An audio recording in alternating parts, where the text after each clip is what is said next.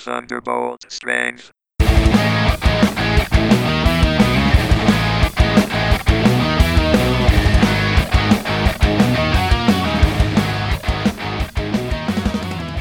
Welcome to the Thunderbolt Strength Podcast, where we hear about the lives of strong people. This is Bryant Hankins, and I have my co host Molly What's up, Bryant?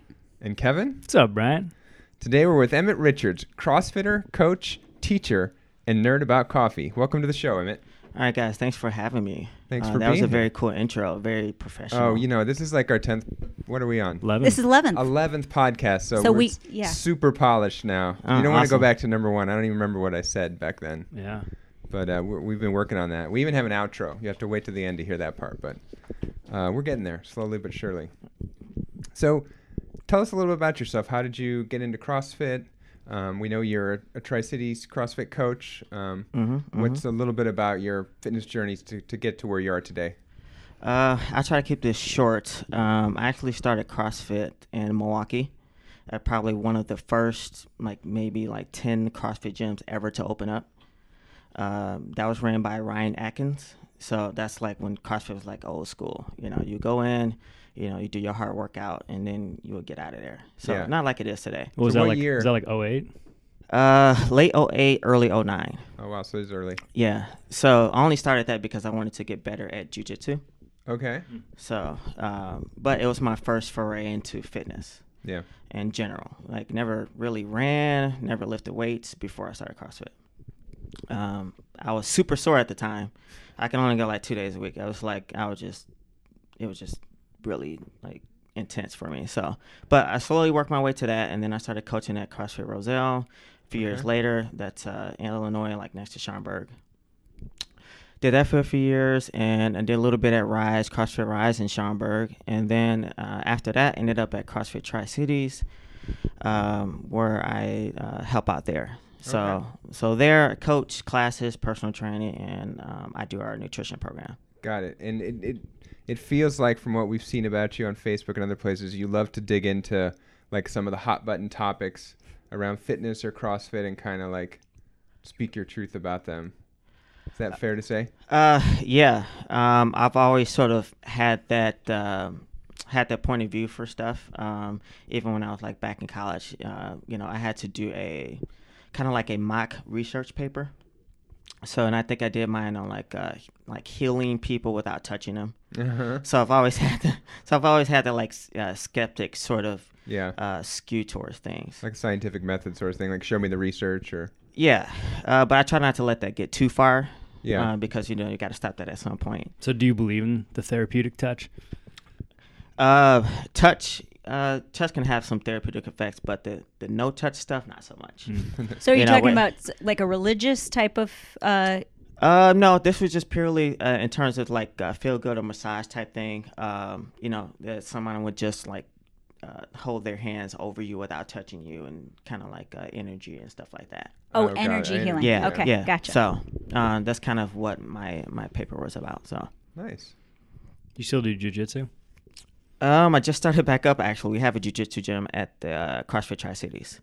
Nice. So Very cool. um, there was no excuses for me not to show up when When it's right there? When It's it's right right, there there. in front of me. So uh, I just had to start back up again. I was, you know, I, I just couldn't keep away at that point. What's the What's the big draw with jujitsu? Um, it's human chess. Um, there's no there's no punching involved, but there's a lot of little details in it. Um, Mhm. If you're a bigger guy, you can get submitted by a smaller guy if you don't if he's doing the right things, especially if you don't if the bigger guy doesn't know what he's doing. So that's the kind of the appeal uh, of it too. So Isn't there this whole thing from like a self defense too? Like people say a lot of fights end up on the ground, and jujitsu's kind of getting you good at working on the ground and that kind of thing. Uh, yes, that's for sure. So it started out as a self defense sort of uh, sort of deal, um, because most people probably just don't know how to punch or anything like that. So it just goes to the ground. So if that happens, then you're pretty good to go. Just don't do that if you're facing like five people. Yeah, Yeah. bad in groups. Yeah, not in groups. Not in Jiu-jitsu, not in groups. You gotta Yeah. yeah. Just one-on-one. Just one. one. Yeah, just one on one. You're probably good to go. Would you agree that a black belt Molly's size could go against someone untrained my size and submit me every time? Uh, well, I, I, mean, I, I, believe that. I mean, I don't know every time, but she's probably got a, a, a lot better chance uh, if she like if she, if she's had some jujitsu training for sure, one hundred percent. There's there's few martial arts where the belt really really means something. Like there's a lot of McDojos out there where you can get a belt of a certain rank in their system, but it's kind of bullshit. But I mean, if you go to a good jujitsu school and you have any rank there, like you've definitely got some skill. Yep, definitely got to work for it. So I'm I'm a white belt at the moment, so I'm just kind of just starting over. So How do the belts go in jujitsu? uh, it's like it's pretty traditional. So you got uh, white, blue, Brown, And black. uh, purple, brown, and then black. Oh, I forgot. purple. yeah. Yeah. So you had mentioned before we started that you're getting into a more uh, hypertrophy focus in your training right now. Is that right? Uh, yes, uh, a little bit more bodybuilding focus since I've been doing CrossFit uh, for a long time. Um, you know, I even tried a competitive program a couple of years ago. You're going to Um, do a show? Uh, maybe we'll see what happens. uh, uh, that's not in the cards yet, but it's just kind of just fun, different training for Yeah. right now. That's kind of the way that I look at it. So, um, I've never actually owned a membership at like a big box gym. So I've never actually worked out in one of those places, and I still don't have one. Um, so I'm doing all of my bodybuilding training out of a CrossFit gym at the moment. So That takes some Do you have one of those cable machines that goes on the rig? I do. Uh, I, I use so all my cable work are, is uh, done with the Spud Inc uh, cable uh, pulley. So I just use that for all my cable work. So whether shoulders, arms, triceps, biceps, cable stuff, that's what I use. Um, and I just rigged up a because I don't have a Smith machine, so I just did reverse band squats Okay. to mimic that. So um, I got uh, there's a couple of pieces that I had to get like a hack squat uh, machine that we had to that we had to get in there. So um, I did that for like the first time about a few weeks ago. So you've never So- done a hack squat before? uh, no, not till like a few weeks ago. Um, so I'm just learning a lot of a lot of new things like hamstring isolation. I Sure. didn't do until a couple of weeks ago, really. So And have you changed your focus when lifting too? So, like, you know, the typical CrossFit is more performance and bodybuilding's more aesthetics. So, are you like trying to make sure everything's even? And, you know, are you going down that fully down the bodybuilding road? Um, it's still performance based, believe it or not, right? Okay. So you still have to be smart about it. It's not just going to failure all the time. Uh, it's picking the right times when to go to failure. It's still having sets and reps and stuff like that. And I, Yeah. um, I use RPEs, just like you would in running. Mm-hmm. So just to make sure you have a couple of reps left in the tank uh, after each set, so then that way you can get the most out of your training. So I'm not like I'm not too beat up for the most part, unless I do something like really new.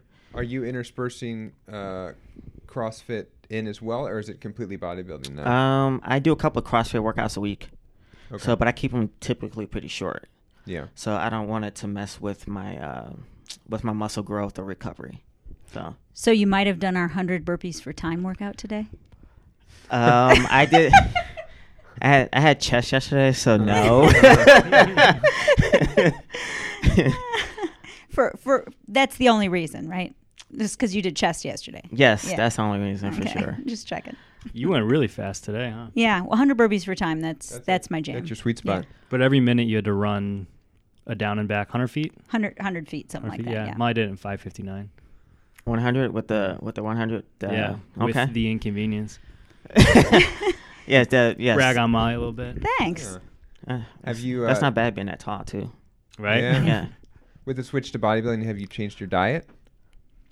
Uh, actually, not really. It just depends on how much work I'm doing. Okay. So um, it's the the same principles still apply, right? So get enough protein in, uh, adjusting my carbs depending on um, how much work I do, and that's you know the, the same principles still Yeah. apply. Now, diet in general, or what do you follow? Are you more of a macros guy? Are you a? I mean, there's a million different options, right? So I'm Yes. guessing he's tried all million of all of the options. Uh, actually, I have not. Oh, okay. okay. so um, I tried macros for the first time maybe about a year and a half ago, but it took me about a year to sort of dive into it because I don't. Uh, I'm pretty slow about jumping onto stuff, so I like wait, wait, wait to see if it has some efficacy or not. Yeah. Right. Um, before I do any of that stuff, but um, it kind of depends on where I am in my diet. Like if I'm cutting, then I'm definitely looking at macros a little bit more. If I'm maintaining, then not so much. Mhm. Uh, and then if I'm, hopefully, with the next few weeks, I'll be able to mass, then um, probably not so much again. But I won't go too crazy. But generally, I got two different versions of it. Either I'm looking at macros or I'm just using portion sizes. Okay. So um, I kind of have it set out. I kind of know what it looks like, and I'm okay with that if I'm maintaining because I'm either most people are 10 to 15 percent above or below their their calories anyway. Mm-hmm. So I'm okay with that if I maintain. It's not that big of a deal. Yeah. Where are you on like uh in the philosophy of like calories in, calories out versus like how important macros are and that kind of thing? Um, cal- well, first you have to say that calories in, calories out is a thing. You can't get away from that at all.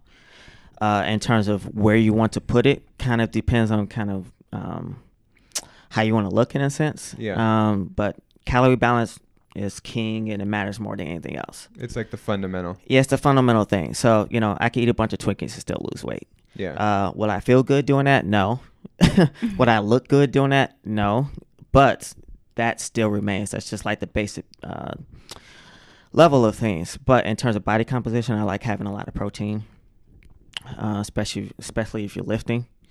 Um, like I said, carbs toggles And when you depending on how a much lot of work. protein, just to define it, would you do you do it like based on body weight kind of thing? Like uh, I don't know. A How- gram per Yeah, pound. gram per yeah, pound, or- I'm either at a gram or 1.1 grams per pound of body weight. Okay. is typically where I am, typically where I sit. Yeah, I mean, for your everyday person, probably they probably don't like. Most people just struggle to get that much protein. Sure. So are you doing that with uh, like lean meats or protein shakes, or how are you getting there? Um, both, mostly lean meats for sure. Um, it's just easier to get in. Yeah. Um, but definitely protein shakes for sure. Two of those a day. It just it's just a lot easier just to get it in. So it's Yeah. nothing's really special about the protein shakes. Um, for me, it's just a way not to feel too full. Yeah. What about what do you see people doing wrong with their diet most often, or is it jumping on the latest fad, or Uh, number one, not eating enough protein. Okay.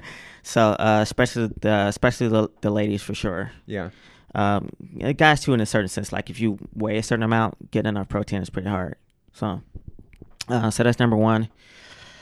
Um, fat diets is is is part of it. Um, because there's a bunch of different diets out there, as we all know, right? Mhm. I mean, you can go like uh, low carb, high carb, medium carb, high protein, low protein. So there's a bunch of different ways to do it. Uh, but I find where people struggle the most is just um, trying to find out what works for them, right? Because um, you can just tell them anything. Um, if it doesn't work, then it doesn't work. yeah, But uh, the education part has to come with that too, because they have to know how the body works. So then that way they won't get discouraged if things go wrong. Yeah.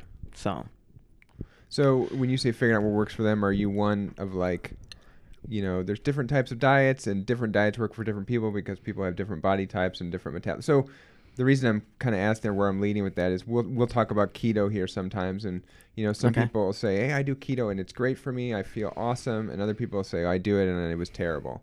And so, you know, is it one of those like just different things for different people rather than a one size fits all, or kind of where do you fall in that hole?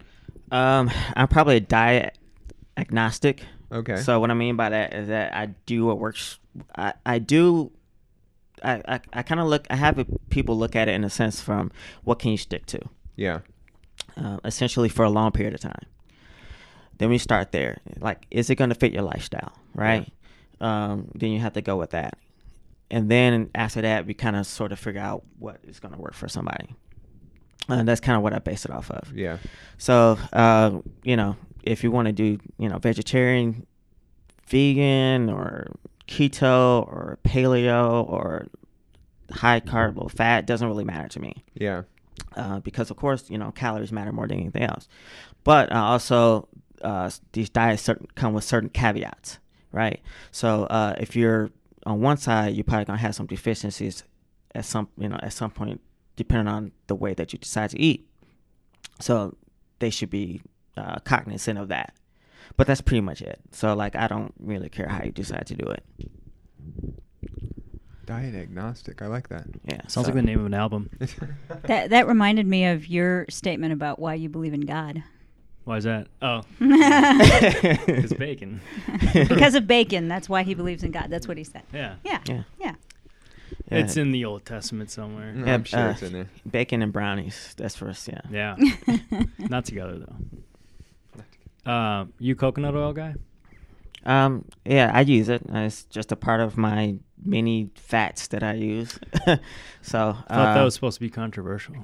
Uh, right now it is because you get these crazy headlines about how everything is killing you, but you know, um, uh, from what I've read, uh, typically the recommendation is like saturated fats in general are are supposed to be on the lower end of your fat intake, Mhm. um, where you know, like you know, your stuff like olive oil, uh, other polyunsaturated fats, and monounsaturated fats are supposed to make up the bulk of it. Uh, but either way or whatever, I just use a bunch of different uh, bunch of different fats. So uh, I have like lard at home uh, by Epic Epic brands. They make the uh, the grass fed the grass fed stuff like lard or tallow. That stuff tastes amazing on food, especially on yeah. like, What? uh, how do you eat that? On oh, you cook They your come yeah vegetables? yeah yeah. They, so they come solid. So at room temperature, they, they come solid. So if you cook it down, it cooks just like olive oil. I mean, sorry, not like not like olive oil, but coconut oil. Same consistency. I It just has a really good taste. Wow, you're giving Kevin ideas over there. Yeah. It's like It is- lard. Mm. Mm-hmm. It is Give me funny that. how much the uh, oils and fats add to the taste. Like, I mean, it's just it's a huge thing, and I think it's one of the reasons that things like the keto diet work because it's like you get all the good fats back that that people love and really help for the taste. It's very rewarding, like from an evolutionary perspective too. Yeah, You can imagine. I use coconut oil on my beard. It is. If you ever let that go, don't forget. Yeah, I won't be letting. I, I get too many grays in my beard, believe it or not. So I probably won't be letting it go. And I can't wait soon. for the day when I have a gray beard. Gray beard. Then I'm gonna start Really? giving out advice to yeah, I everybody. get that too. I get the gray grays in the beard, not in the hair yet, but the beard. That's the best scenario. Is it? Why don't you use that? I should. I, Yes. I'm a little worried if I let my beard go, how well it would connect all together, but we'll see. we'll have to try that out. Yeah, we'll try it. It's someday. like it's like putting a cover on your couch though. Like you got to save that baby face. Like don't shave until you're like 60, and then it'll be fresh. Yes, if okay. you yes, if you get a if you get a gray beard, you can automatically uh, call yourself a philosopher. or Yeah. just Oh, yeah. anything. gives yeah. you some gravitas. Yeah, you can put yourself on your gray own beard. book cover, and Especially if you have glasses, I think. Like you need glasses, Kevin, and I think you'd be it's true. you'd be you'd look as wise as Emmett does. Yeah. Yes, you take it back to the 1800s. yeah. Yeah. You need the glasses. I wanted to take it back to the controversial like headlines that go out. I know one of the reasons it drives me crazy is because I feel like it makes people afraid of food. Like it's like, hey, you should never eat white rice. Oh, wait a second. You should never eat brown rice. And it's the same thing with like the coconut oil. It's like, oh, it's going to save you. No, it's going to kill you. And Right. it's like food is just food. And people get almost like afraid of eating food. And we need to eat. We should be eating good foods. And Uh, yes, uh, we should be eating good foods. Um, I, you know, I just think it's easier for our minds to sort of wrap our to wrap around ideas a little bit easier if it's just, oh, it's just this one thing, right? So when you want to answer to a question, right, you want that one answer, right? Um, because it's just easier for you to understand. And you know, diets work the same way. Nutrition, strength training, right? Like, give me that, you know, strength training. Give me that program that's going to up my squat, right? And the first thing that people go to is the Smolov program. And there's some nuances to that. You know, it can crush you.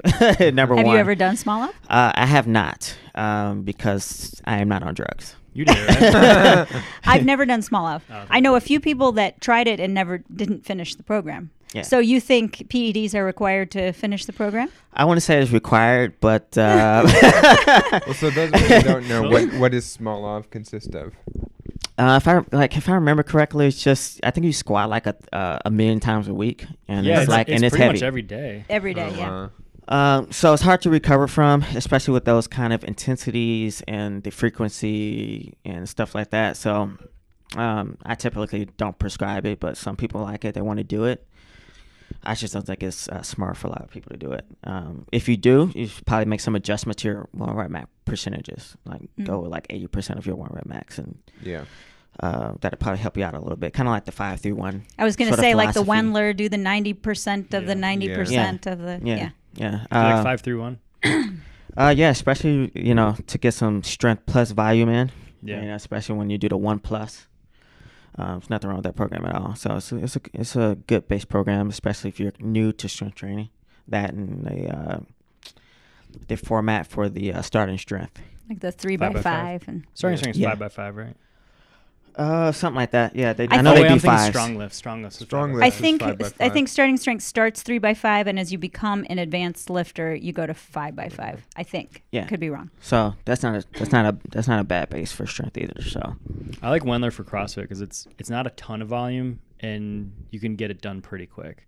Like a five by five to get a class through a heavy five by five takes like forty minutes. Yeah, if it's if it's supposed to be for advanced lifters, and you need like four four, let's just say four minutes of rest between each set, plus the whole warm up. The build up. Yeah.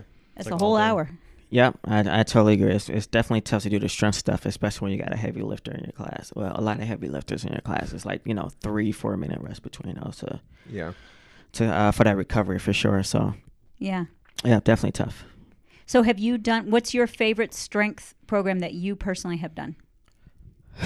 Um, ooh, I I haven't done a lot. Um, although like sometimes I do have workout ADD. Um, but uh, in terms of like the, my favorite one I've done is uh, Juggernaut training, the uh, Juggernaut Strength 2.0. Okay. So uh, they do it, it introduced me to block periodization. Okay. So they have waves. So you do a hypertrophy block of tens or eights, and then you go all the way basically down to uh, like singles. It's like 16 weeks. So you build so you build a base what they call phase potentiation. So essentially you're building bigger muscles to get stronger later.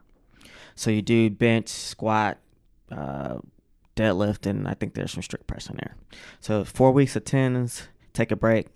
Four weeks of eights, take a break, and I think there's either sixes or fours and then uh, you just build into a strength phase. So at the beginning, it's a lot of volume. Um, you know, did a lot of bench press. CrossFit typically don't do a lot of bench pressing, so that kind of introduced for me. here. That's good. We We do a lot of bench bench a lot. press too. Uh, but yeah, at first I wasn't introduced to a lot of bench press. So I got introduced to doing a lot of that. So that was really my first foray to any sort of hypertrophy sort of stuff. So, uh, and honestly, I wasn't even thinking about it at that time. I was just trying to get stronger, being a Yeah. 140 pound man.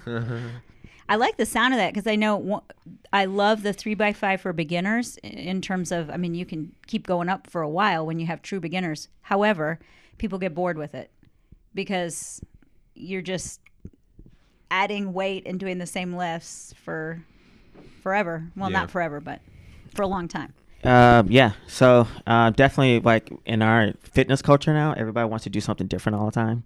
So you know, that's like the big tagline: do something different. And I think that's what is p- appealing about CrossFit. You know, you got the ten fitness domains. You can just smash them up and however you want, right? So like if you do a 400 meter run and like 50 wall balls, that's going to be different if you do a 400 meter run and like five clean and jerks. Mm-hmm. Yeah. So you can you can take one modality and just add on to it, inf- you know, infinitely in a sense, right? So that's very appealing for a lot of people, and you don't really, you know, as the old saying goes, you don't necessarily get better, you just get fitter, or something Yeah. like that. I think the way it goes. I can't remember. Sounds the like a good phrase. saying. Yeah. Yeah. So, um, you know, you just get fitter, so that means things get harder, right? Yeah. So your Fran time goes from eight minutes to four minutes to two minutes. Uh, if you're just some freakish person, you know, it'd be under two minutes. But essentially, it gets harder because you go faster, Yeah. or you add more load or whatever. So, So I'm curious what you think um, the things that a lot of CrossFitters are missing in their training, like holes um, in the way that we train, maybe movements that we sh- that CrossFitters should be doing more, or what are some typical missing pieces for CrossFitters? that's really hard to say because every CrossFit gym programs differently. Very true. Uh, man, so it's really hard to uh, give a real blanket statement on that. If the only thing I would have to critique is uh, more horizontal pushing and Mhm. horizontal pulling, right? So we do a lot of pull-ups, we do a lot of pressing, uh, we do a lot of um, uh, a lot of back work in, in general, like with deadlifts and cleans, Mhm. snatches, pretty much the same movement in a sense, right? Right. Uh, you know, maybe some like more rows, some like accessory work, uh, stuff like that, probably, right? I think a lot of gyms don't do accessory work. I know some do, and Yeah. they do it well, but Yeah. across the board, it seems to be missing. Yeah, so that's are the the major two things: some some horizontal pushing and some accessory work, probably. Yeah, Yeah, I'm going to add to that. I think maybe lateral movement. We do a lot of, um, you know, forward and backward movement. Not a lot of Side you know, to side. side Change of direction. change of Change direction. direction, Oh yeah, yeah, yeah. That's important too, because then you get the sports performance side in that too. So Yeah. Mhm. I've always thought we need more uh, tempo stuff because there's really no eccentric in CrossFit because everything, it's like you're gonna drop your weight to save the energy. Everything is a concentric hmm phase. We don't really get the eccentric phase really ever. Uh, yeah, we did tempo stuff for a while when we were doing like the Poliquin, like uh, time under tension type stuff. Um, the time under uh, the tempo stuff works because it makes, especially a beginner, it makes them aware of their body position, Mhm. right? So especially like if you're not an athletic person, you can kind of get a sense about what you're doing and kind of where you are. So I totally, I'm totally Yeah. on point with that. You just can't let it get too far. Like you can't go around doing like a 10 second like squat. Oh yeah, Temp- tempo squats are brutal. So Yeah. yeah, um, um, it's it's good for hypertrophy and strength building, um, and like you know building muscles too, and it helps you aware to be aware of your of, of your body awareness for sure. So I did it when I was rehabbed from my dislocated ankle, which I which was done because I did my own rehab. What? so yeah, um, Tell us that story. Well, how did the dislocation happen first? Um, the dislocation happened. A coworker invited me out to a football game. I don't play football. Uh, it was on an Easter Sunday. I was like, oh, cool. You know, I go out there and it was tackle. I, I, I don't know why I would do such a thing. Um, so we did that, and then some guy landed on me, dislocated my ankle, heard a big snap. Uh, So long story short, now I have pl- about a plate um, next to my malleolus um, on the outside of my ankle and seven screws. wow. So they had to put screws in it to set it. Then I had to have a second surgery to take the screw out. Yeah. So um, I walked in pain for about a year. Wow. So uh, And then what was it like kind of ramping back up to squatting and, and all that fun stuff? Uh, it was terrible. So, um, if you think about uh, like a quarter squat, right? Uh, I could only squat a quarter, like about a quarter of the way down before I felt excruciating pain. oh, wow. Um, and then eventually I just kept trying, I kept trying, I kept trying, and then I got lower and lower.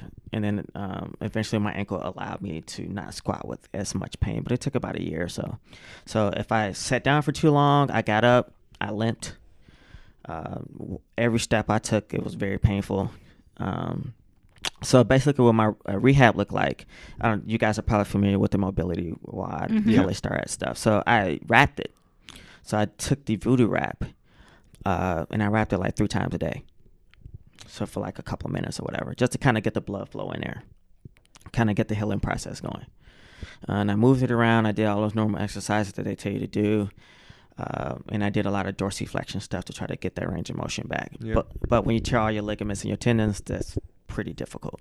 So So do you still have limited mobility today, or is it? I do. Okay. So uh, last X-ray I took was a few years ago, and he said that I have arthritis in my ankle now. So Okay. it's just kind of stuck. Yeah. So Can we see your dorsiflexion and then guess which one?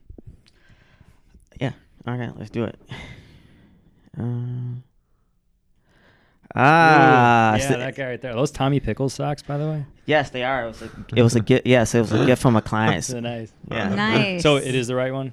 It is the right one. Yeah. So, but without load, it's kind of hard to see. But with, like if I like put weight on it, it's uh, noticeable difference for Yeah. sure. Can you do a pistol? Not on my right one. I Yeah. would not. Not. not I, c- I could force it, but it's not worth it. Yeah. Right. So, Risk of injury. Yeah. So do you? So you end up kind of modifying, I guess, slightly depending on like obviously if there's pistols or. yeah. Actually, I just. I just. Um. I don't really just. I don't do pistols anymore. I. Yeah. Like. I. Um. If I do, I probably do a shrimp squat or just a lunge or a Bulgarian Yeah. split squat. So. We we've Those are my talked about that a few times. That um, as you get older, so I'm 43, the oldest of this group here, I believe. Um, there are certain things that you learn about yourself that you don't ever need to do because of your own personal risk of injury. Um, Correct. Everybody's different, um, and for you as an athlete, there are certain things that maybe you should never do. Just you know, like for you, a pistol just wouldn't make sense based on your ankle. So. Uh, yeah, I'm, to- I'm, yeah, I'm totally in agreement with that. Um, this gets a little bit harder to sort of monitor in a group setting. Because, you know, everybody wants to do the, the next coolest thing. But, um, Or check the RX box. yeah, right, right. So checking the ego, you know, it's like you can tell someone to check their ego, but they have to check their own ego. Yeah. Yeah. So that's probably the toughest part. How do you Um, handle that as a coach? Uh, uh, give it. Give us some tactics. Oh man, uh, it depends on the personality of the athlete that you're working with, right? So some people are just very like they want to be coached. Then some people are just kind of blockheaded and they're like, "No, I got this. Uh, no, I can do this weight." Um, so you try to, you know, you, you sort of have to um, attack those people just a little bit differently, right? Um, those people who want to be coached, they'll listen to everything that you have to say. Okay, coach, got it. I'll take the weight down. Cool. Uh, the people, not so much. Um, what you have to do is really explain to them why. Right, so you just have to give a slightly more uh, advanced explanation, or just give them an example of, hey, you know, uh, jo- you know, Joey did this uh, three years ago and he broke his back. Yeah. you know, so you know, it'd be like the Mike Tyson meme. You know, Yeah. "Hey, why did you call into work? Uh, I broke my back. so, um, you know, something like that might get through to them. I don't know, um, but you just have to. It just depends on the athlete, kind of Yeah. how you kind of get through them. So, Sometimes some humor, some appeal to. I I have a mothering hat I put on that works with some people, I'm not other worried people. about you. um, there's a running joke in our gym that certain people will do certain things when I'm not here. Not that I'm Oh, naming yeah. any names. They're like, if Molly's not here, it's okay to do it because they know. Just like tricks, not like stuff with weights. Right. Just like You know, flips and like stuff. Yeah. flips and, you know, thrusters in the back of a car while somebody's pulling it. You know, things like that. yeah, Human yeah. tricks. No, it was Human front tricks. squats because Front squats. Yeah, I it was didn't. Go, I didn't go overhead Oh, okay. in the All back right. of a moving pickup. uh, did you did you put that on Instagram? Yeah, Oh, of okay. course. Yeah, What's the point of What's doing the anything? point? I mean, it doesn't don't put it on exist if it wasn't on there. that's true. That's true. So I was looking at some of the things you have on your Facebook page, and um, you have some great little taglines. So let's talk about sitting is not the new smoking. Uh, yeah. So I don't know, like you know those headlines that you get all the time. Uh, you know, like you like you talked about and rightfully complain about is that they tend people just don't read them. So they read the headline and then they don't read the article. They don't know what goes in it. So something will say, "Hey, this is scientific proof of this and this," and then you read the article. There's not one scientific article or or paper in it at all Yeah. And that drives me up the wall. So you know that's kind of spreads like wildfire, and then people get all worked up about stuff, uh, which is fine. You know, I think everyone should like if you're at a desk for too long, take a break and move. If you're standing still for too long, take a break and sit down. Uh, if you're walking around too long, uh, too much, uh, take a break and sit down. So whatever you're doing a lot of, just do the opposite at some point during the day Get some balance. yeah, just get some balance in. It's pretty much that simple, really. Um, I you know my brain tends to work better when I get to like walk around a little bit versus just sitting there. Um, there may be some advantages to that, you know. Um, but all, all in all, just people are just like. I mean, if you're gonna get worked up over something like that, but then not get worked up about getting drunk every weekend, then uh, priorities are a little bit uh, skewed. That's true. So That's a that's a that's a truth bomb right there. yeah, so uh, don't yeah worry about on. Yeah. yeah, yeah, worry, yeah, worry about the things that matter and stop worrying about all these things that don't. So Yeah, and I guess a lot of people too like to think about things that um, other people are doing rather than the things that they can change about their own life to be better or, you know. Um, well, I heard people shouldn't sit, but like you said, maybe you should be just thinking about your own self and yeah, not go out and drink uh, every every night. Now, speaking of which, how's uh, how's that drinking going as part of your sleeping experiment? Right. So we did our sleep podcast last week, and now we're reporting back a little bit. Like we changed, decided we're going to change a few things, and then uh, report back how it went. So my sleep story was basically that I generally sleep pretty good, but I, I started waking up at like two in the morning to go to the bathroom. mm. So I was like, okay, I'm going to try to not drink liquids, right? Because because normally I would have like a glass of water, like a pretty tall glass of like water or milk and casein, like before bed. So I was like, okay, I'm going to try to stop doing that. Switch to cottage cheese Gains. gains for the gains, and uh, see how it goes. And I'm happy to report that since I've switched to cottage cheese, I have not been waking up to go to the bathroom. So you know? This is like liquid in, liquid out. This Big was kind of like the calories in, calories out. Yeah, yeah. So you take the liq- a lot of liquid in before you go to bed. It has to go somewhere at some point. But I really wanted him to start drinking every night because he's sleeping great now. I sleep pretty good, and yeah, I wanted general. just like It seems another so data unfair. point. They were gonna try to do the opposite, like Yeah. disrupt mine. Like like we were like you know, like watch a screen for a while right before bed, and you know Oh, drink yeah, a lot. Because I right now have pretty solid sleep routines. Like you know I don't do any screens. I'm you know I have a very specific routine I do, and um and so I in general I sleep well. And so they were like, okay, we got to flip it where you you do all the bad stuff and see what happens. But I couldn't I didn't couldn't subject myself to that. Oh yeah, yeah. It's uh, sleep is probably my um, and I uh, wrote this in a group that I'm in. That sleep is probably the best supplement that you can probably use. Uh, like a lot of people want to do all this fancy stuff, but if you just sleep, uh, that that'll go a long way. Like my numbers are always down when I don't get a lot of sleep. Yeah. Um, So do you tend to sleep pretty well? no. No. man. All right, all right. How many uh, hours of sleep do you typically get, and then is it is it full through, or is it like waking up a lot? Well, it's it's. I kind of said it's my. I'm I'm a night owl for sure. Uh, if I had the perfect sleep window, it would be between 12 a.m. to 9 a.m. If I had my choice. Um, but I just can't make that happen, so I just have to go with what the rest of the world does. Yeah, But generally, like, cause I don't get home until like 10, 30, 11, and then I try to get up at 5:30. huh. So like my sleep window is short, just by circumstance yeah, so I can't really do much about that. Uh, so uh, w- I don't know. So my view on sleep, before I get into kind of like what I changed. So I used to always think that sleep was boring.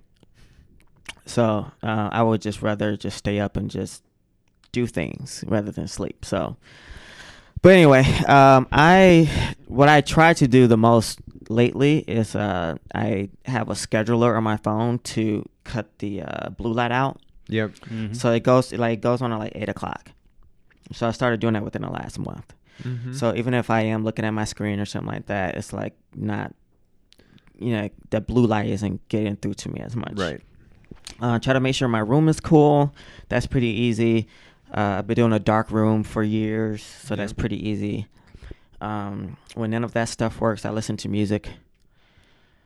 Uh, but the hard part about music is that when I want to go to sleep, then I have to like kind of like wake myself up to take the headphones off. Right. Oh yeah. uh, so that can be kind of tricky. Um, the other than that, um, just try to maximize the very short time that I have to sleep, which sometimes I just take pills.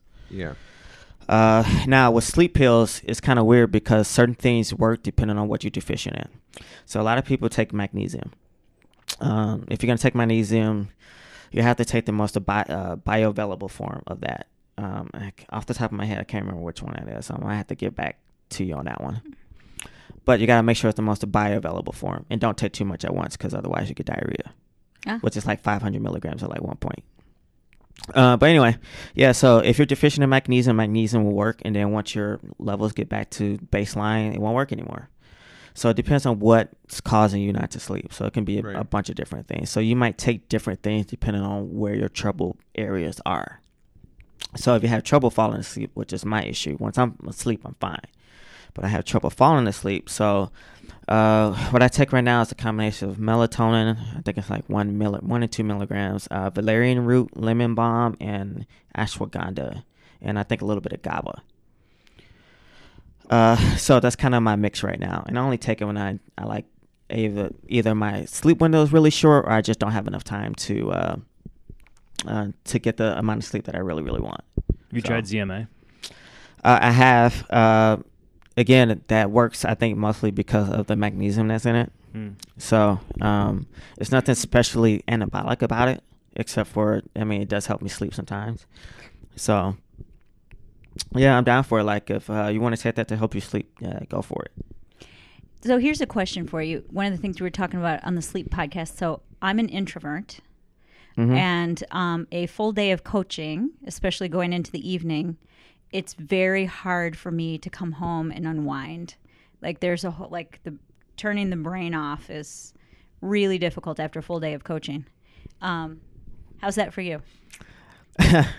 um, I don't typically coach a full day, but I, I totally understand where you're getting at. Um, it's like you just have to be on.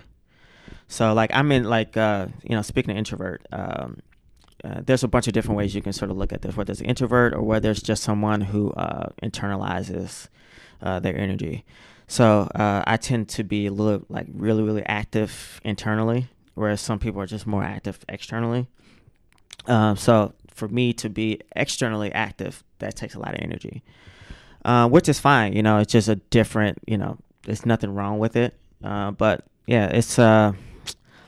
I probably I, I probably get a little bit more tired than I would say someone who's naturally more geared towards uh, towards that extroversion side for sure, extroversion side for sure. Yeah. So Interesting. What about naps? Do you use naps to supplement lack of sleep, like on the weekends? I or- can't nap. Oh, you can't. Nap? No, uh, I, I I might take like two naps a year. Wow. Really?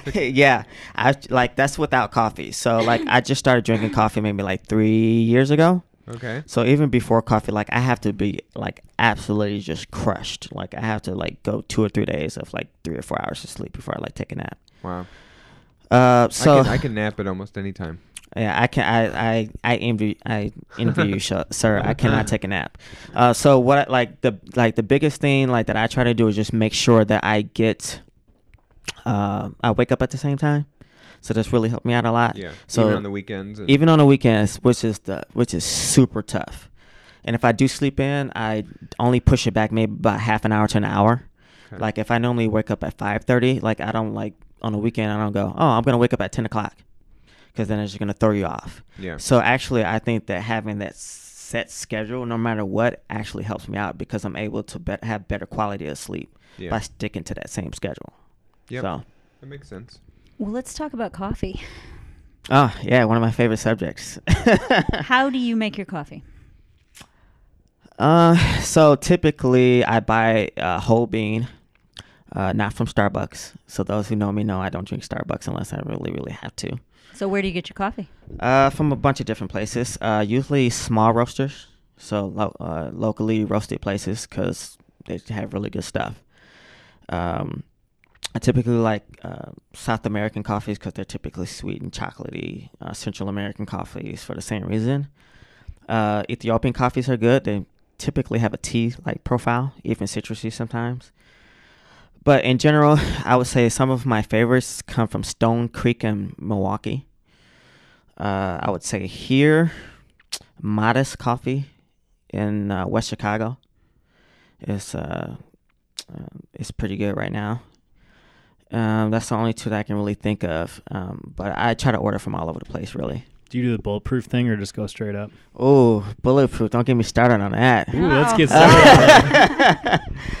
uh, man, the, the whole bulletproof thing is, is just funny because it's just adding extra calories to your coffee that you don't need. But if it tastes good, go ahead and do it. Just realize that it's just adding extra calories to so your what? coffee. It's just like coffee, and then they put MCT oil in it or something like that. yeah, MCT oil or butter. I've heard people do. butter. Yeah. Yeah. Uh, to honest with you, it's the it's the complete reverse of any sort of Starbucks latte that you get.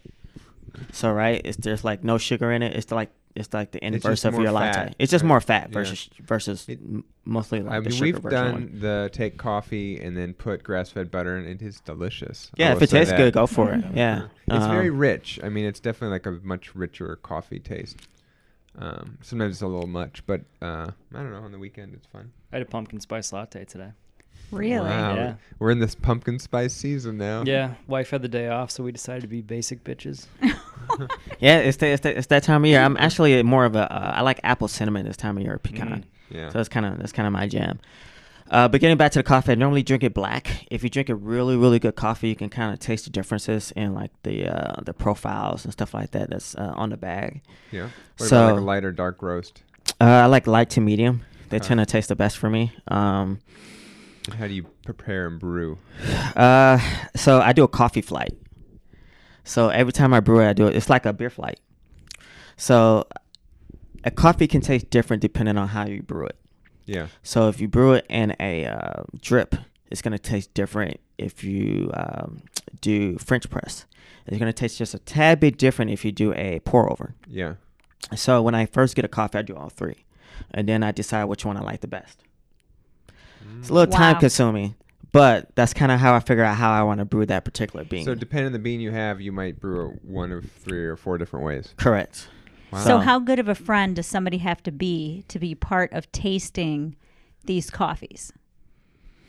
Uh, I mean, you have to like. I mean, it's kind of a long process, so you have to like be in the room with me. So they have to While- be they have to be a pretty good friend then. yeah. So you have to like be in the room with me while I like do these flights or whatever. So um, I like it. You know, I've done coffee. Like uh, I've done the tours and stuff like that. I've like learned about it. Um, I've actually added uh, beer to coffees before. So Whoa! Wait a yeah, second. yeah. yeah. It's uh, it's it's it's amazing. Oh Have you- man, Have you done that, Kevin? no, not at once. So tell me how that works. How does it? Uh, so you get a good a good coffee bean. I think the last time I did it, I did it with the Kenya Double A. Um, it was from Stone Creek, uh, and I put a eight percent. Um, what, what's it? Uh, it was the eight percent Belgian ale from uh, Unibroue Coffee, which is my favorite uh, brewery out of Canada. So they make Belgian ales, but it was like eight percent. So anyway, so you soak it for like twelve hours the coffee beans in the beer for like 12 hours and then you have to let it dry. So you can either air dry it or maybe you can put it in a dehydrator or an oven. So it's going to cook off most of the alcohol most of it. So i didn't test to see how much alcohol was left. So then after that you just grind like normal and then um, just have a go at it. So you'll taste the beer you'll smell it too and then you'll have the coffee with it too. So That's crazy. That's Yeah. blowing my mind. yep. It was uh, it was fantastic. Like So what do you do with the- the coffee? What do you do with the beer then? You just get rid of it? Yeah, so you just pour out whatever, because the the beans will soak it up pretty good. So, because if the beans are too wet, it won't actually grind. Oh, right. Right, but you don't drink the beer is what I'm asking. The beer No. that the okay. No, All right. I do drink beer though, but uh, Not used that beer. Yeah, so I used to yeah, so so with beer, I only drink like maybe like one or two a week or whatever, if that. So, but yeah, so I don't know. Like I just started drinking coffee a couple years ago, and it's just you know that's kind of my style. Like I, when I get into something, I get like really deep into it. You know, which is why I don't do recreational drugs. Thank goodness. Woo! So, uh, I would probably have a lab right now or something.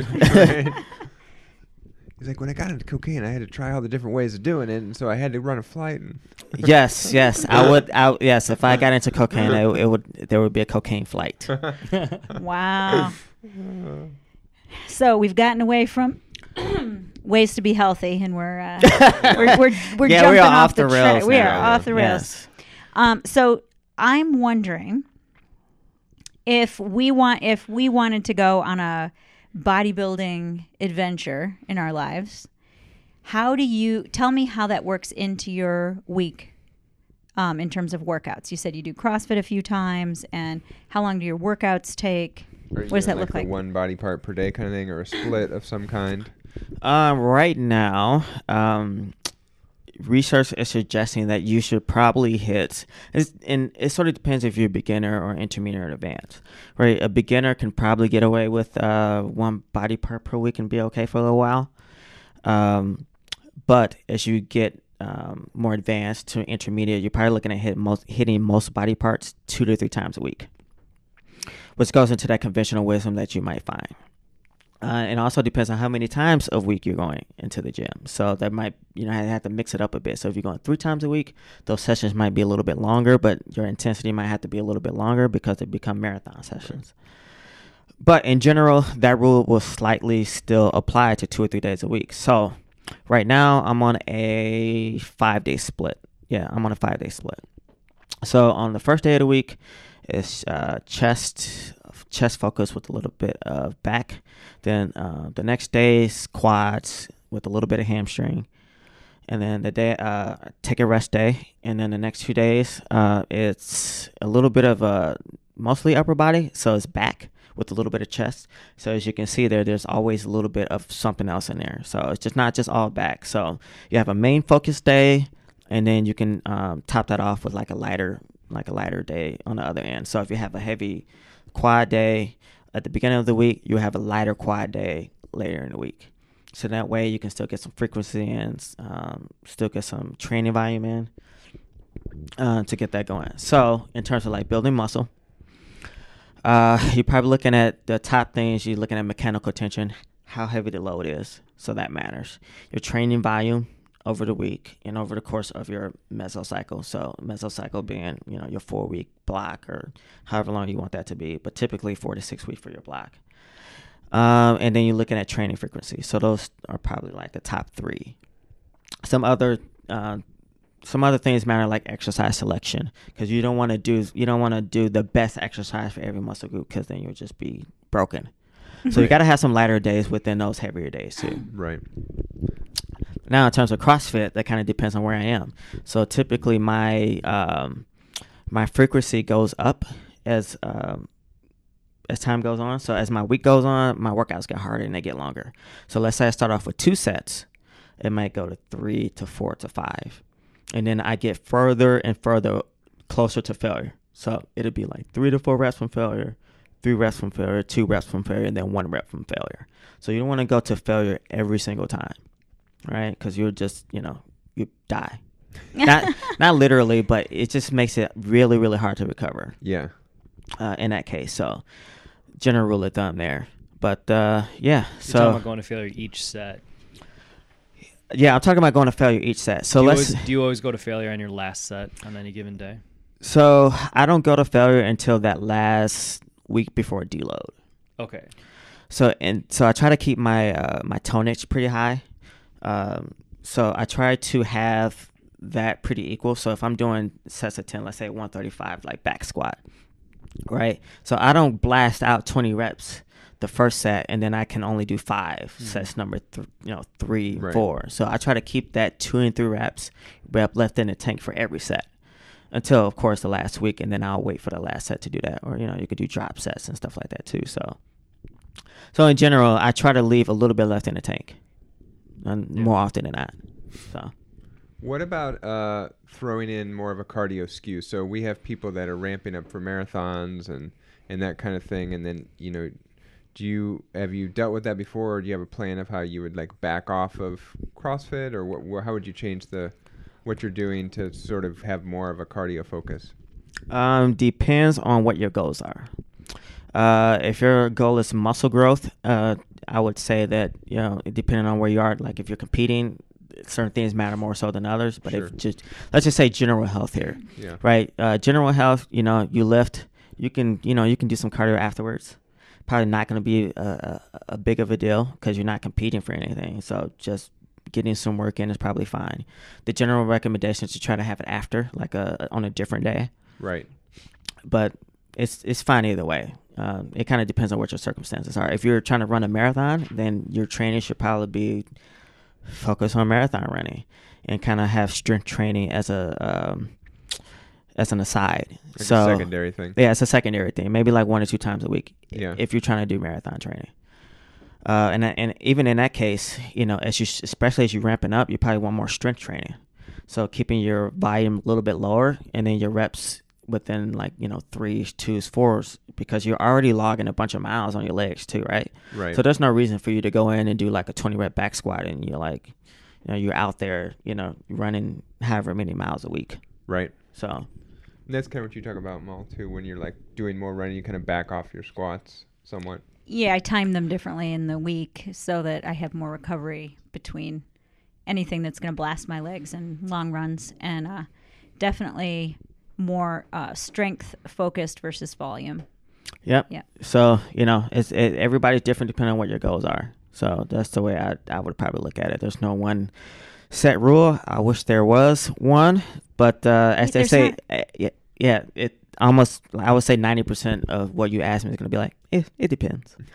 There's no So- magic answer. yeah. No, there's no magic answer. I wish there was, but it is not. Do you find people come up to you and ask you things? Um, obviously, everybody not everybody, many people want a magic answer about things. But I also find that people come up to me and they'll tell me something in a confessional manner, like, "Oh, I just." I ate like crap this week, and they they're telling me in a sense like I, I they're telling me to absolve them or something from. from Do uh, you? Do you? I do. I play along. I absolve them. do you? Yeah. I just listen. Sprinkle some kill cliff on them, and then I just listen, but I think you know. Spring- Bless your What? workout with Kill Cliff. Yeah. like go home and give we me you know what we need guys we need to have the uh what's the like the crossfit confessional box what is it they have at the catholic church where the you know there's like the place where you go in for your your confession where people can? Now we're getting sacrilegious. Is it wow. sacrilegious? Yes, Okay. I you, you just you just talk through Crap. a you just talk through a pile of uh of uh plyo boxes. Yes. There you go. I like that. Yeah. See You now got we're the thinking. holes in the side. Yeah, Yeah. she just talked through the whole lot of the That'd plyo be like box. the CrossFit Yeah. way of doing that. I like it. We've come up with something new. Um, can you just um I guess elaborate on what you mean by absolve them exactly? They feel bad about how they've eaten, and Mhm. so they want to. Um, they want to tell me about it. Maybe or this is my take on it. I don't know why they're telling me, but my take is that they're telling me because they want to feel better by telling me about it, or they w- maybe they want me to tell them something magic that makes it easier. I'm not sure if that's true or not, but that's my take on it. Do that happen to you with your athletes you're coaching where they come up and Um, oh, good question. Um, first of all, I always like to have an educational session before, when, when I meet with anybody, right? So I really try to, like, in a way, like you said, absolve them. But, like, if they know, like, how calories matter and, like, calories in, calories out, very basic stuff, then they won't be as guilty about if they're off plan, right? So I don't use words like cheat meals and stuff like that. Uh, I try not to have this all or none sort of, hey, you can't have this food. This food is bad. Uh, you just can't do it. Um, it just doesn't work for most people. Uh, most people, when they do have it, they just go on these like crazy binges or they just feel really guilty about it. So I try not to have that in their mind. But what I try to do, uh, I don't know if this is saying, instead of eliminate, I try to mitigate. So I just try to cut that stuff short a little bit, right? Right. So you just slowly sort of uh, get people out of certain habits or whatever, right? So change the food environment. Maybe not have as much stuff of that stuff around. Replace it with something else. Uh, instead of having, you know, if you're a person who likes beer, instead of just having them have no beer, set a limit for it. If you're drinking six beers, let's try two. But again, knowing that calories matter, tell them, hey, uh, when you drink this beer, that means that you have to cut your carbs for that particular meal. Just cut it in half.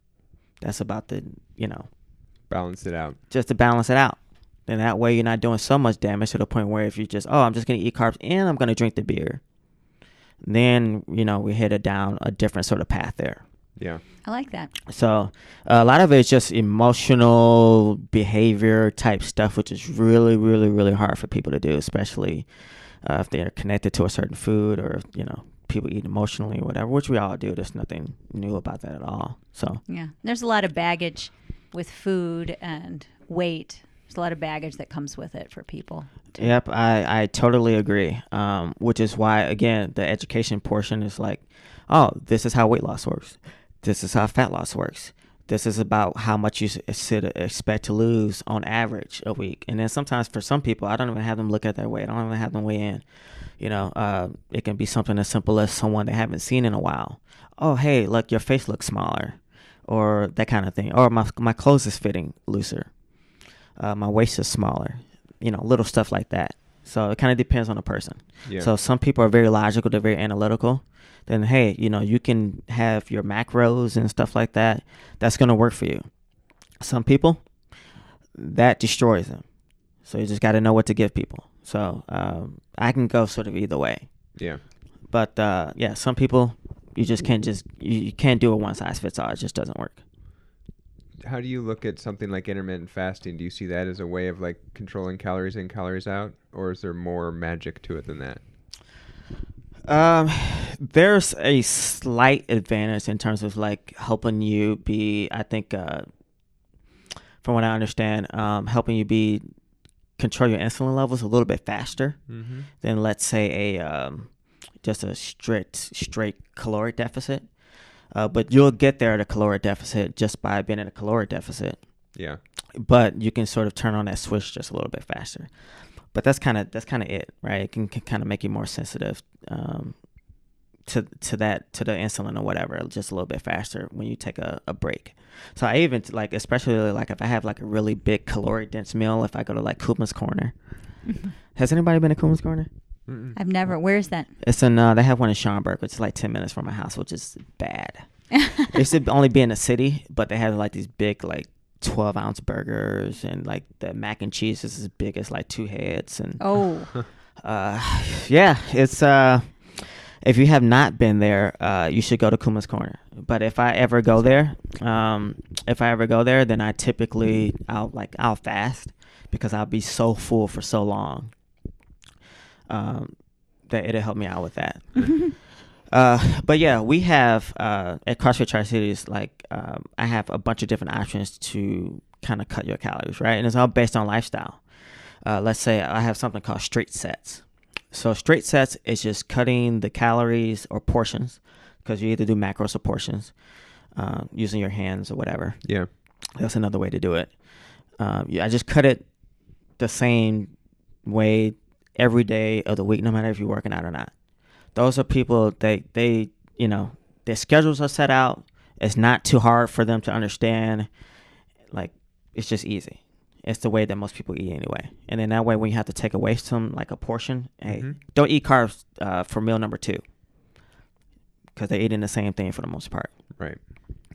Now, and then I also have what you call carb or calorie cycling, which has you know been known to help as well in terms of like fat loss. You know, taking advantage of the insulin sensitivity, uh, taking advantage of uh, hunger hormones and stuff like that. But that one gets more complicated to do right because you have like higher carb days and lower carb days, and yeah. Correct. Or if you're a, uh, if you're a, again, if you depends on the person. If you're low carb, then you might just uh, gear your the carbs that you are allotted towards your workout. Okay, so then that way you can kind of take uh, take advantage of that Yeah. Because carbs are still pretty cool. So um, I have that version of that, and then I have what they call the five, what I call it five two. So a lot of people end up eating too much on the weekends. So to take care of those people, you just have them eat less during the week, and then give them just a little bit more during the weekend. So then that way they don't do as much damage. Yeah. And then the last one is uh, the intermittent fasting, um, where you just have a window. A lot of people do the 16-8. You fast for 16 hours and then you eat you eat for a eight hour window. It's pretty simple uh, for people to understand. Uh, hey, I have these eight hours to eat. Okay, it's really, really, really hard to stuff yourself full of. It's like a Thanksgiving meal times three, pretty much every day. If you think about it that much uh, that way, it's really hard to, to stick in four cups worth of vegetables, you know, two palm sizes worth of chicken or whatever you decide to eat, or beans if you're vegetarian or, or vegan, or even like a pro, uh, a pea soy protein shake. Uh, it's really hard to like stuff yourself for that short of a window, and that can really, really kind of help people stay on track. If you're really busy, you don't know like when you're, you're gonna get your break. If you're a nurse, or if you travel a lot, you're a salesperson, you're in your car all the time. Intermittent fasting is probably like a, a pretty decent good way to go. yeah. yeah, good fit for you. So again, based on lifestyle. So So it's all about getting that right caloric balance and then figuring out the plan that someone can stick with based on their lifestyle. one hundred percent. Yeah. So uh, whatever works for you is kind of the way that I like to go for it. So So everyone's looking for the magic piece. Is the magic piece consistency? yes, uh, if I, if I if I had to put one magic pill word out there, it's consistency. Uh, don't confuse that with being perfect. There's a slight difference there. So consistency means basically most of the time you're there, uh, but if you're off a little bit, you don't get too crazy about it. Um, that's pretty much. I think that's kind of the way that I view it. Some people might view it differently. So if you're trying to be perfect, if you're off, let's say you have an off meal plan, then you just kind of just go off the rails completely. That's trying to be perfect. You don't want to be there. Consistency is probably like yeah, like you said. If I had to put one word in terms of a magic pill, that would be it. I like it. I'm wondering if we should wrap it up with a little discussion about metal. Oh, the musical genre, not Yeah, uh, not Yes, the musical Not the genre. poisonous Rare- metal rare stuff. Earth metals. yes. Irons Is and this, you're getting like into music you listen to while working out, or just yes. Well, from what I hear, Emmett is a fan of metal, and we have some other metalheads here, right? Am I correct? Yes, I'm a music fan in general. I actually started collecting music when I was like 18. So I spent my first paycheck. This was when CDs were still big. so I would go to Best Buy, buy uh, buy a bunch of CDs, and this was when I was listening to rap mostly. So at the time, I wasn't listening to metal. Uh, so yeah, so uh, you know, I would get my Walkman, my CD player, uh, you know, get you know, get those old headphones and stuff like that. So, and then I moved up to iPods and all this other fancy stuff, and I've been collecting music for a long time. So, I think I have about almost eleven thousand songs Wow. on my uh, on my music player. So that's from all different sorts of genres. So I don't really stick to one genre. It sort of just depends on how I feel. But in terms of metal, uh, the only reason why I started listening to it because a guy in college kept wearing metal shirts, and I was like, oh, let me check out this band. And then I was like, oh, this sounds cool. This sounds cool. And then I just like just kept just clicking on stuff. Was it Meshuggah right away, or did you? It was not. I think the first band that I checked out, what shirt was what shirt was he wearing? Um, it wasn't. Uh, I am killing myself for not remembering this. No, it starts with an S. I probably remember. I, Slipknot. it was not. It was Not not, a Slipknot. popular band at all. Oh, It's like nobody, nobody. Know, uh, it's not a band that not many people know about actually. Uh, but I will remember it soon. Uh, but yeah, then I started just getting into different types of stuff, and uh, next thing you know, I started wa- watching metal documentaries and stuff like that, trying to find out where it comes from. I, I'm getting to know you better, and you getting into metal by watching metal documentaries just seems to really fit. that really fits. I like it. Yeah, so uh, yeah, I like um, I like all different types of metal. So I usually like the complicated, heady stuff. Uh, like you said, like Meshuggah, and they come from Sweden, so they play eight string guitars. Nice. Yeah, eight string guitar just sounds amazing. So Yeah, it does. yeah, it's like a very thong thong, very like thick. It's djenty. Yeah, Yeah. for sure. I like that. So my son is into all types of music. I think he kind of started in the metal arena and he's moved over into punk. And um, he went to Riot Fest this year. He, Oh, he's cool. big into the uh, the mosh pits. He likes to dance for like whatever ten hours or however long the musical fest goes on. So the interesting thing was he's been listening to a little more folk and Americana on the Uh, side. that's awesome. That's awesome. Yeah, awesome. some Bob Dylan. Yeah. Um, Jerry Lee Lewis was at Riot Fest this year. And my son and a bunch of these, you know, 18 year old punk kids moshed for, you know, the entire set. So, like, While Great Balls of Fire. Great That's Balls of. Fire, goodness gracious, That's Great Ball of. Fire. They were all moshing for this, you know, almost 90 year old singer. can mosh to Pretty cool. anything, I guess. Yeah. You could. Yeah, as long as it has a, a, uh up tempo sort of beat. Although I've never really moshed before, uh, it's just not really my thing. It's not your thing. It's not my thing. Like I, I kind of wish that metal concerts could be like jazz concerts. Very, very snooty. Like, You know, there's, yeah. I just need the guy to stand up there and just play some really good music, and then everybody else just sort of just like sits there and does nothing. And instead of everybody getting drunk and like spilling beer everywhere, it's like they bring you your special coffee beer. There you A go. yes, flight of that would be coffee beers. preferred. Yes, as I sit and listen to some guy screaming at me from the stage, just you know, just chill out. So I like it. Nice. The one thing we haven't talked about yet is supplements. What do you? How do you feel about them? And in terms of, is that something? Should people be taking supplements? Is it something that's not important in the grand scheme of things? Uh, typically not important within the grand scheme of things. Um, I would say the only two that I would say is the like essential, even like the recreational person is whey protein or some type of protein uh, of some sort because it, it allows you to, excuse me, hit your protein numbers a lot easier. Right.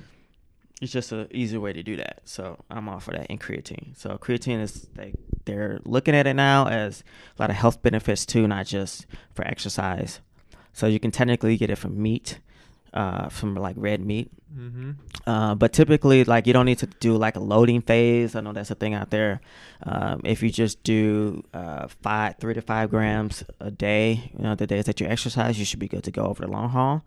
Uh, as far as I know, there's no period in which you have to stop, Okay. um, unless you just have some type of issues with like you got extra creatine. There's a few people I know of that if they take extra creatine, then they, they run into trouble. Okay. It blowed up. No, just like health stuff. Oh really? Yeah. So, um, What kind of health issues are there with? Uh, you know what? I haven't ran into it often enough to really, for I would say most people to be concerned. But I, if I'm not mistaken, I think they just they were they just produced too much creatine. Do you think they weren't drinking enough water? Because you really gotta. If you're dehydrated and taking creatine, that's a bad mix. Uh, yeah, for sure. So, uh, in terms of water, I think I usually just start off with half my body weight in ounces. Mm. So that's just a good measure. Uh, and then if it's really hot outside, you can uh, you can add more to that. But like I'm not I'm like I'm not going around like measuring my water necessarily. You know, it's, it's just like I don't want to keep adding to the list of things that I have to monitor, and you shouldn't do that for your clients either. You know what I mean? Yeah. It's just Yeah. like that that list can get so freaking long. It's Yeah. like next thing you know, it's like oh I got to check my sleep. Oh I got to check how much water I'm taking. Oh I got to track this. I got to track that. Then next thing you know, I'm like I don't know what the heck I'm doing. And I don't know what to eat. Yeah, this know- is going to yeah. kill me and that's going to save me. And ah. Uh, yeah, exactly. Uh, another thing with creatine is that the monohydrate stuff. Uh, you probably want to get Crea. I think it's Crea Pure type.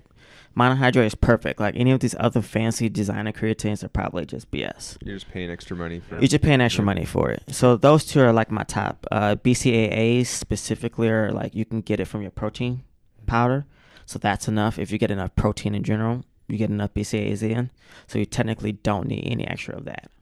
So I think you and I had a conversation once via Facebook about um, the way that I use BCAs, which may be one of one of the ways that they can be useful. I take a um, goo chomp, like a, a, a carbohydrate supplement while I'm running that has BCAs in it when it's like a long run, because it's hard to uh, take in protein on a long run, but you get some of those BCAs. Yeah.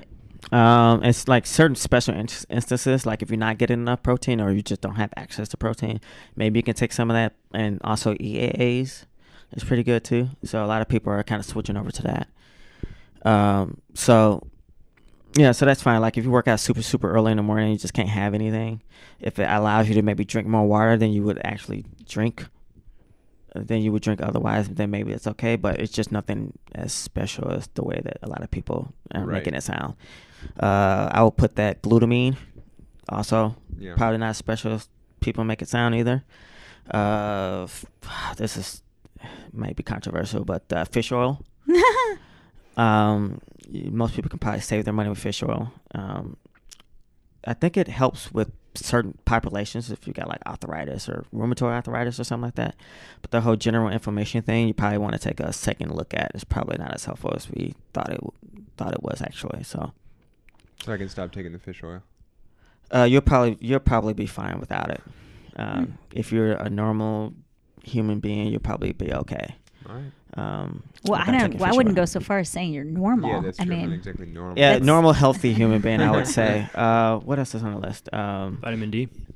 Oh yeah, vitamin D. uh, vitamin D is good. Um, now the whole thing with vitamin D is kind of weird because some people just start taking like thousands and thousands of, of IU's. right. I would probably get checked to see where your levels are first before you just go just drown yourself in vitamin D. Um, but if you like, if there's some place to start, just start at like one or two thousand IU's, and you should be pretty much good to go. I feel like most of them are 2,000. You probably won't get into trouble with that. yeah, I totally agree. Make sure you take it with fat Yeah. to help with the absorption. Take it with as well. fish oil. Yeah, you can take it. Yeah, yeah, yeah. You can take it with your fish oil. I used to take it with the fish oil too. Uh, but yeah, uh, some of them actually come with like like uh, olive oil built in. But if you just take it Mhm. with fat, that would help with, with the bioavailability of the fish oil. So I mean, sorry, the bioavailability of your vitamin D three, which is technically not a vitamin. I think it's like a, they don't even consider it a vitamin anymore. So because what it does for your hormones. well, what about pre-workout? Uh, pre-workout is you may or may not need it. Um, I would say that it depends on what is in it and what your goals are. So if you're doing CrossFit, I don't like a lot of caffeine because your heart rate is just getting jacked. So I would probably go for a stimulant-free one. There's a couple of companies out there that does stimulant-free, like uh, Transparent Labs. They have a stim-free. NutraBio has a stim-free one. Those the two off the top of my head has a stim free one. And if you work out late at night if you have trouble caffeine i would not take a stimulant workout if you work out in the afternoon. Um, that's number one. Uh, make sure that the dosages are correct. So they have what you call clinical doses so for instance if you see a uh, proprietary blend of let's say 2000 milligrams of and they list like six different things that's probably not giving you enough of what you need, right? So, uh, citrulline, for instance, citrulline uh, in the studies is like six to eight grams. And then if you see a blend with citrulline in it and it's only like one gram, then you're not getting your money's worth out of your pre workout. So, and then there's some supplements that you have to take throughout the day, like beta alanine, really good for CrossFit type stuff. Um, so I'm all for that. So they only typically put one, one and a half grams to keep you from getting the um, the tingling feeling that you get. That's you what I was gonna say. Yeah. That's the itchy face one, right? Yeah. So that's where you get the itchy face. So you can take that throughout the day. So that's probably one where if you're just taking on a pre-workout, the beta beta alanine, then you're probably not getting the full spectrum of use. If you just take it at your pre-workout, you have to take at least I think like three to four grams Hmm. throughout the day. So if you're gonna take that, just make sure you have some extra. Yeah. Makes So sense. You know, it's a great pre-workout. coffee. Meshuggah. Oh, coffee and sugar. Yes, caffeine is also a good uh, good for focus and all of that other stuff too. So um, yeah, that's kind of like the basis. Is the mostly if it's cheap, it probably works. so that's that's, true. Yeah. so it's, uh, so that's pretty much it with that. So That's awesome. Awesome. all right, that's all I got. All right. We'll wrap this thing up. Well, Emmett, thanks for joining us. All right, thanks for having me, guys. Uh, it was fun. This is my first podcast. So, ho- so hopefully this kind of opens up the door for me to do a couple more. Yeah. Right, Hopefully well, the I first mean, of once many. people start hearing you on the Thunderbolt Strength podcast, you know, it spreads to the Joe Rogan podcast, and we got some big listeners. it's a so you know, line. It is Yeah. a straight line. So. There's a big thing right now, Joe Rogan. If you guys haven't been paying attention to uh, to the show, there's some battles going on right now between like a there's a paleo versus vegan um, sort of uh, conversation going on. I think it happened today, and then there's like a uh, this evidence based sort of balanced diet versus like keto. Oh, wow. Uh, so that's going on right now. Uh, so that's like worth checking out. Kudos to him for bringing in some controversy. Yeah. Yes, it's like uh, just having these two uh, opposing views sort of go at it. I think it's pretty cool. yeah. Yeah. it's kind of neat to get people from both sides and have them battle it out. Have we, need, get, we need to get have a, high and battle it out. you get high and battle it. Yeah. We need to we need to have one of those podcasts. You got Elon Musk to smoke I I, rem- I remember. Yeah. Pretty cool. Yeah, I didn't. I, I didn't watch that one. So That was a good one. Yeah, I haven't seen it yet either. I want to check it out. That's good. Not the weed part, just Elon Musk. He's like an Yeah. alien.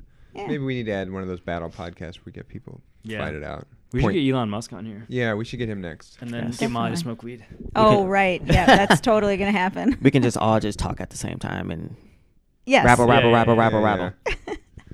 Well, uh, where's the best place to find more about you, or online, or wherever else, if, if people are interested in looking you up? Um, on Instagram, uh, the tag is uh, DEI Coach. DEI coach. Yeah. All right. Uh, so you can find me there. Um, I've been trying to improve my story game and my video game um, uh, lately. So just posting more like workout videos and that, that kind of thing. And then on Facebook, you can find me at Emmett DEI, which stands for Destroy, Erase, Improve, which is an album title. Um, and then Richards. So I have a right now I have a picture of a dog with round glasses on there. So you can uh, the Shiba Inu. It's my profile picture with round glasses on it. So they'll know they found you they found yeah. right if it's yeah. a Shiba Inu. I like Um, it. Yeah, for sure. So uh, on there, um, I, uh, you know, I'm always just you know doing my daily updates and stuff like that. So whether it's fitness or just jokes, so Nice.